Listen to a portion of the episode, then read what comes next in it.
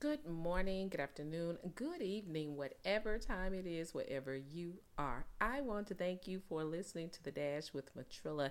Guys, let's talk about your battle scars.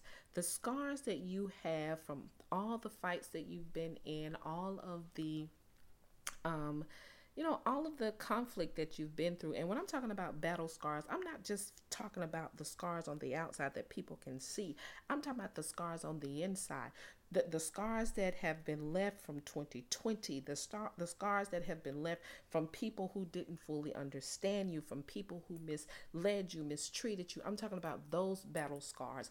I'm talking about the type of battle scars that made you strong, made you who you are today. And if you're still struggling with those scars, here's what I want you to know take a look at those scars. I want you to pull back the veil on those scars. I want you to pull back um, you know pull the, the the the cover off of these scars and don't be afraid to look at these scars. Move slowly with them. Take a look at them process them assess them. Look and see um, who actually caused the scars. Were they really worthy of um, making a scar and it staying that long. Here is our healing time. We need to find a way to heal those scars and heal those scars until they vanish, until they are minimal, until we know we you know no longer know that they're there. We all have scars um from something. We all have scars from past incidents, past experiences. But here's what I've learned over the years is that my scars actually make me who I am today. The scars are there for you to um, they're a reminder sometimes that to let you know that you have the strength. If you made it through that, you can make it through this. If you made it through that, even for the one who says, um, you know, that battle almost took me out operative word almost but it did not take you out. And you know why it didn't take you out? Because it was not your time to be taken out. Y'all better start trusting god. Trust god. And he will make sure that everything about you everything pertaining to you will be fine. But we've got to stop. And when i say we I, I, I include myself because even though i'm here to encourage you guys and you know, just be a reminder to you that your life can be better than what it is. I too have to encourage myself, remind myself that as a human being, these things take place, and I have to remind myself that um, nobody's perfect.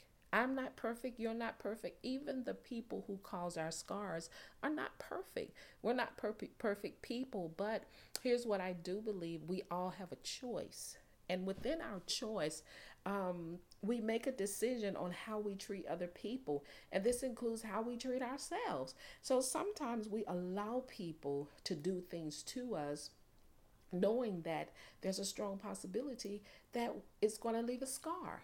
So, guess what?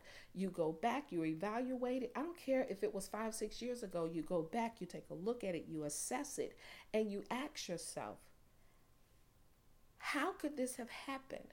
But when you're asking yourself, you're not really searching for an answer.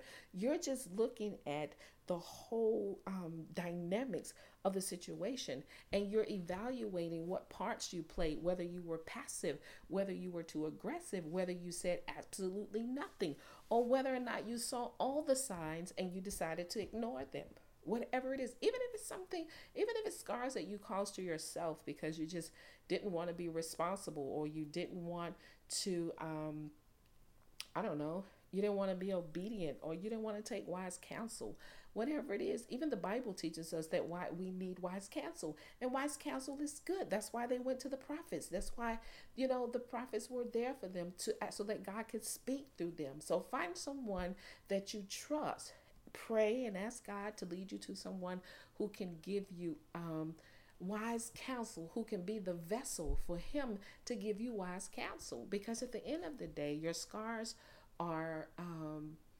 reminders that you were in a battle and that you came through this battle. Now, if you're still licking that womb, if it's still a womb and it's not actually a scar yet, but it's still an open womb and it's causing you pain and it's hurting and things like that, then you need to dig a little bit deeper and then just encourage yourself and know that you're stronger than what you appear to be. And guess what? It's time to tell that womb to heal.